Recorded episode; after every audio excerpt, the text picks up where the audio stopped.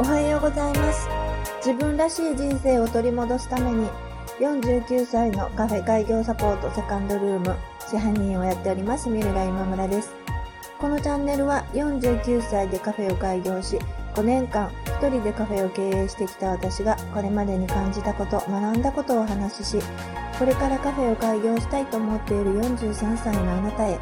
起業のヒントに少しでもなればなと思って作っています。本日はよろしくお願いします。今日はですね、えー住めば都というお話をしたいと思います。店舗を始めるときって、立地がすごく大切っていうふうに言われてますよね。まあ、自分のお客様の、まあ、ターゲットに沿って、まあ、どういう場所でやったらいいかを、あの、きっちり、えーさ、まあ、調べて、まあ、そこに沿ったえ立地のところに出店するのがいいっていうふうにもよく言われているので、まあ、物件を探したりするときもそういうことを意識してお店を探せる方が多いと思います。で、私も、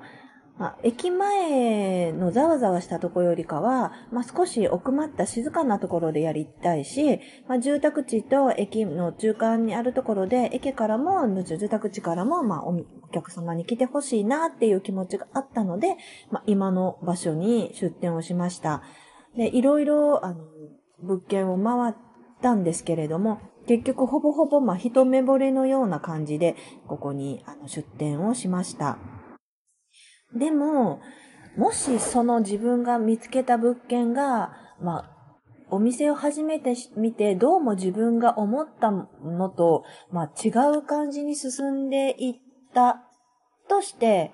そんなに簡単に物件を変えるわけにはいかないですよね。物件を変えることができないから、まあ、あの、物件探しにはすごく、あの、慎重にななってくださいねっていうことなんだと思うんだけれども、まあ、慎重に慎重を重ねて、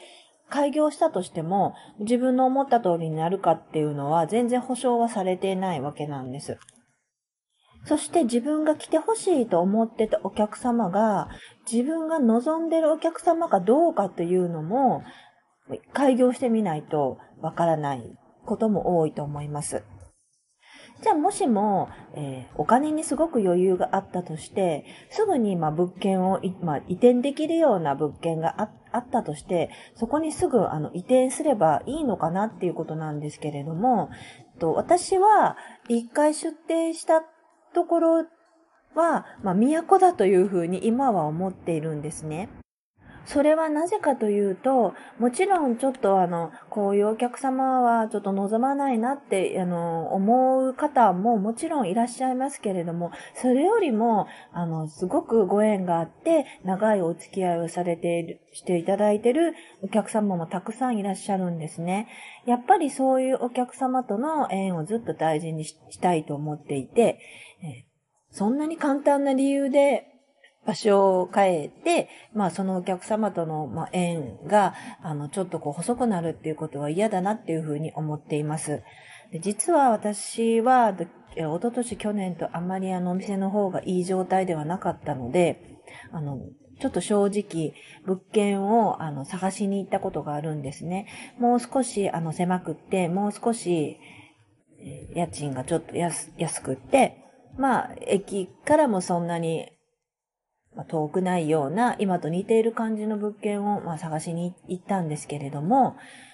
まあ、や、そこを何軒か見たんですけども、こう自分の中でイメージこ、これっていうふうにイメージできる感じっていうのが全然浮かばなかったんですね。で、何軒か見てみて、また自分のお店に戻ってくると、あ、やっぱりここが一番いいなっていうふうに、あの、感じたんです。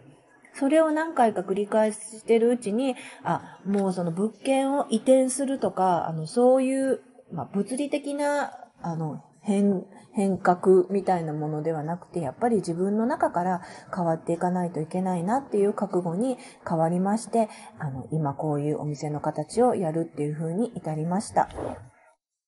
まあ、こういうことを言うとなんかちょっといい加減とかエセっぽいかもしれないんですけれども、物件を決めるときってやっぱり最終的には自分、人から、あの、